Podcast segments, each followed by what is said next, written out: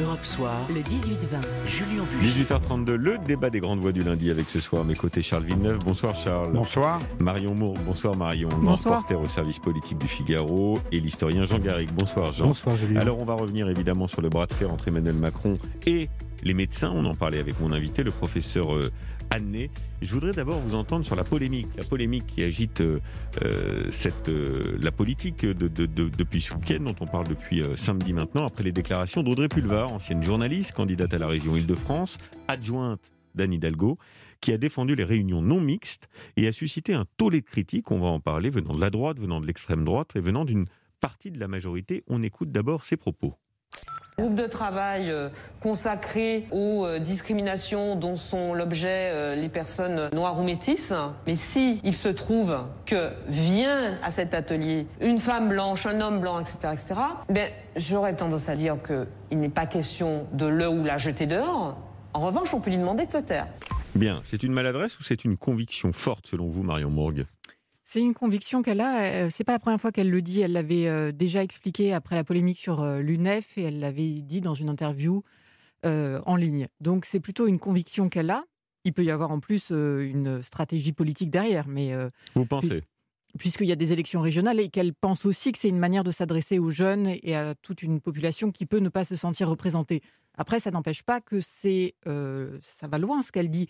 C'est-à-dire qu'on on- elle semble euh, dénoncer un propos pour condamner ce qu'elle-même euh, Oui. semble subir, et on passe aussi d'un modèle euh, républicain qui est censé être universaliste à la défense d'une juxtaposition de communautés dans la République. Mhm. Donc, euh, c'est pas une simple déclaration, ça a une portée euh, très loin. Charles Villeneuve, même chose, conviction euh, profonde de la part d'Audrey Pulvar ou alors euh, une forme de maladresse? Non, mais moi j'adhère tout à fait à ce que vient de dire Marion Mourque. C'est pas la première fois qu'elle laisse percer pas seulement le bout de l'oreille, mais un commentaire de ce type. Et ça pose un problème politique, ne serait-ce que euh, de celle dont elle dépend et qui, et qui l'a propulsée à la, à la candidature quand même de la principale région euh, française, euh, l'Île-de-France.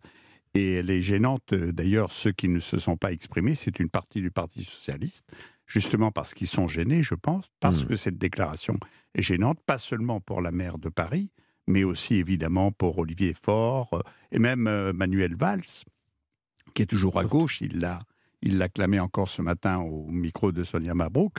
Et il a bien dit de toute façon qu'il y a deux gauches hein, finalement irréconciliables et que lui faisait partie de cette gauche qui désapprouvait ce type de déclaration. Oui. Alors on va l'écouter justement, euh, Manuel Valls. Est-il d'ailleurs encore socialiste? C'est une question qu'on peut se poser. En tout cas, il, il se revendique toujours de gauche et c'est vrai qu'il disait ceci. Comment euh, être efficace euh, dans la lutte contre le racisme et les discriminations? Comment on le fait? En parlant clair, toujours, et pas en soutenant euh, des réunions qui sont des réunions racialisées et qui précisément légitiment ce concept de race. Pour parler du racisme, donc il faut être noir ou d'une couleur pour lutter contre l'antisémitisme, il faut être juif. Ça, ça c'est un naufrage politique. Bon, Jean Garrigue, naufrage politique et culturel a dénoncé ce matin Manuel Valls. Écoutez, il y, a, réaction il y a toujours eu plu- plusieurs gauches. Euh, elles ont souvent arrivé euh, à, à des compromis euh, autour notamment des enjeux sociaux, des enjeux économiques, parfois même des, des enjeux sociétaux. Oui. Et c'est vrai que cette pomme de discorde du racialisme, de l'indigénisme, du décolonialisme, qui sont les pistes suivies aujourd'hui par une partie de, de la gauche, effectivement, à mon sens, elle donne assez raison à Manuel Valls, non pas tant sur le fond, je ne veux pas juger, mais sur le fait qu'effectivement, il y a deux gauches irréconciliables. Parce que cette piste-là, qui entraîne une partie de la gauche, euh, notamment du côté de, de la gauche du, du Parti socialiste, des écologistes, Oui. ou de la France insoumise, cette piste-là les, les écarte véritablement de ce qu'est l'universalisme Alors, on va en parler euh, de la question de génération, parce qu'il y a peut-être aussi une question de génération entre ces deux gauches. On en parlera euh, euh, dans quelques secondes. Je voudrais simplement, euh, puisque tout le monde est d'accord, je vais me faire l'avocat du diable, Marion Mourgue, reprendre ce que disait par exemple Hakim El Karoui, grand spécialiste de l'islam qu'on ne peut pas accuser de complaisance. Alors, tout à l'heure, il a dit ceci tout ça ne met pas non plus la République en péril, dit-il, et finalement, ce qui peut fonctionner pour les femmes peut peut-être fonctionner pour les gens de couleur et d'origine étrangère. Qu'est-ce qu'on peut répondre à ça? Qu'on met aussi le doigt dans un engrenage, c'est-à-dire qu'à partir du moment il, où... il entend par là qu'on fait bien des clubs de femmes. Oui, mais à partir du moment où on autorise de plus en plus de communautés les unes à côté des autres, Oui. euh, on enlève la possibilité d'un débat et de dialogue aussi entre tous les Français. L'idée, c'est quand même que tout le monde arrive à faire nation et qu'il y a une sorte de projet de société commun. Là, on est de moins en moins dans cette communauté, mais au contraire dans la division. Et je rejoins ce qui a été dit tout à l'heure, mais c'est quand même très surprenant euh, qu'Anne Hidalgo n'ait pas pris la parole, parce que c'est elle bah, qui va souhaitait... le faire.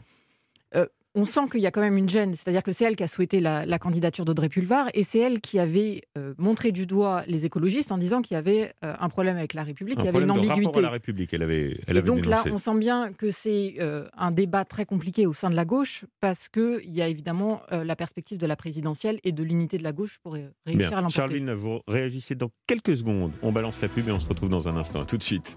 Europe Soir, le 18-20, Julien Bugier. la suite du débat des grandes voix du lundi avec toujours Charles Villeneuve, Marion Mourgue, journaliste euh, politique au Figaro, et Jean Garrigue, l'historien. Et on continue de parler euh, donc cette polémique suscitée par Audrey Pulvar, ancienne journaliste, candidate à la région Île-de-France, adjointe d'Anne Hidalgo, qui a défendu les réunions non mixtes. Je voudrais votre réaction, Charles Villeneuve, sur cette histoire d'analogie avec euh, les clubs de femmes, par exemple, ou les clubs de, de, les associations pour, pour femmes battues dans lesquelles il y a uniquement des femmes. Certains disent bah, c'est un peu pareil en fait. Euh, on peut faire des, euh, des, des, clubs pour euh, gens de couleur parce qu'ils sont victimes de discrimination, au même titre qu'on peut faire des, des, clubs ou des associations de, réservées aux femmes. C'est un argument intelligent. Pourquoi? Parce que évidemment, il, il peut nous mettre en porte-à-faux. Parce que c'est vrai que ça se passe aussi comme ça. Mais il n'empêche que les Blancs priaient de se taire. Hmm c'est euh, la revendication d'un statut victimaire au profit de la population d'immigrés et au détriment du système républicain, qui est jugé discriminatoire. Et c'est en cela que c'est dangereux, parce qu'il est bien évident que ça va s'étendre, que ce sera l'une et c'est pour ça que Mme Hidalgo, pour l'instant, prend son temps avant de répondre. Peut-être qu'elle ne répondra pas, peut-être qu'elle répondra, mais il ne faut pas oublier que la maire de Paris, comme Olivier Faure, évidemment, qui est le leader du PS, ont pris leur distance. Hmm. avec l'indigénisme, avec hmm. le racialisme, avec le communautarisme. a eu un, propos plus mesuré puisqu'il a soutenu Audrey Pulvar euh, depuis. Euh, oui, mais non, il l'a il soutenu en expliquant que. Absolument. Oui, mais il la soutient quand même. Euh, Jean Garrigue. Je, voudrais tiens, faire une autre analogie pour tenter d'avancer. Euh, je reprends mon exemple avec Hakim El Karoui, grand spécialiste de l'islam, qui est le, fondateur du club 21e siècle, vous savez, qui est un club euh, qui vise à, promouvoir les, minorités. ça n'a jamais posé problème, alors que c'est constitué, je crois, à 95% de, de gens d'origine étrangère et c'est revendiqué comme tel. Mais comme le, disait Charles, l'argument lui-même, il est, valable. Le fait que des, minorités se, regroupent pour parler, pour faire part de leurs expériences victimaires, c'est quelque chose qui peut être tout à fait euh, légitime. Le problème, c'est que derrière ça, il y a un problème d'absence de, liberté d'expression et d'exclusion de l'autre, de la parole de l'autre. Et on l'a vu à travers toute une série d'événements, ce qui est mmh. arrivé aux enseignants de Grenoble, par exemple, les deux enseignants stigmatisés pour leurs idées. Non pas parce qu'ils avaient dit des choses catastrophiques, parce que leurs idées ne, ne cadraient pas tout à fait. C'est pas tout à fait pareil, là, parce que c'est une idée d'essentialisme. Alors, ceux qui, entendent ce concept semblent bien le comprendre. L'essentialisme, ça veut dire d'où tu parles. Il faut euh, être concerné euh, au premier plan par le sujet pour pouvoir en parler. Donc, si tu n'es pas victime de discrimination, tu n'as pas le droit de parler de discrimination. Oui, mais c'est ça. Hein. c'est bien cela, mais, c'est bien le problème, c'est l'essentialisation. Je veux dire, dans une société qui n'est pas communautaire comme la nôtre, vous ne pouvez pas essentialiser celui qui est différent de vous. Nous sommes tous des, citoyens, nous devons avoir à part égale voix, au, voix au chapitre, voix, à voix au dialogue. Je voulais dire une, deuxième chose, c'est ce qui est intéressant à propos alors, des gauches, c'est que euh, on voit bien que la césure, euh, dans les réactions par rapport à, cette crise-là, la césure passe euh, à travers plusieurs familles. C'est-à-dire que vous avez au, Parti socialiste des gens qui, qui critiquent très clairement l'attitude d'Audrey Pulvar, d'autres qui sont bah, plus euh, consentants. Séparés chez les écologistes, on voit bien qu'il y a des lignes de fracture. Alors, j'en reviens à la question que je me posais tout à l'heure, Marion Mourgue. Est-ce que c'est pas plutôt euh, qu'un problème de, de courant, un problème de génération? Une gauche qui est divisée par des mouvements de ce type depuis plusieurs années, mais d'un côté, il y a la gauche historique, la gauche de Jaurès, en somme, qui est sur un modèle laïcard euh, que défend Manuel Valls depuis bien longtemps, et aujourd'hui une jeune génération qui est sur un autre logiciel.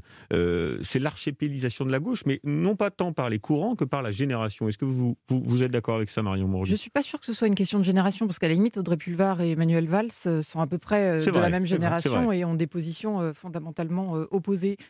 Donc, Mais Audrey Pulvar, dans le même temps, défend une approche universaliste. Alors, bon, Là, ça va plutôt dans le sens inverse, mais jusqu'à présent, elle défendait plutôt une approche universalisme de la société. C'est pour ça qu'on peut euh, imaginer peut-être qu'il y ait une visée politique derrière. euh, du fait de l'élection et du fait aussi de la, candidature de Valérie Pécresse qui est assez euh, en puissance Hmm. euh, en face et donc il faut exister.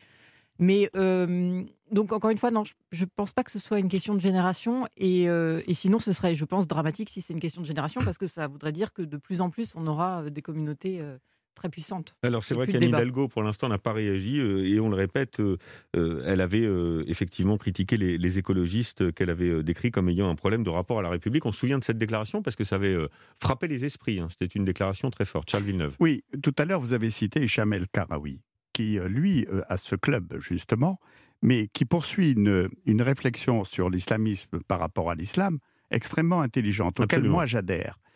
Euh, C'est-à-dire que tous ceux d'entre nous qui sont nés dans les pays euh, musulmans et qui ont été élevés en partie avec les musulmans ont très bien compris en venant en France que nous ne ferons absolument aucun progrès sur, si vous voulez, l'intégration dans l'esprit de tous ces jeunes Français musulmans euh, des valeurs de la République si nous ne les concernons pas, si nous n'allons pas discuter avec eux Mm. de toute façon.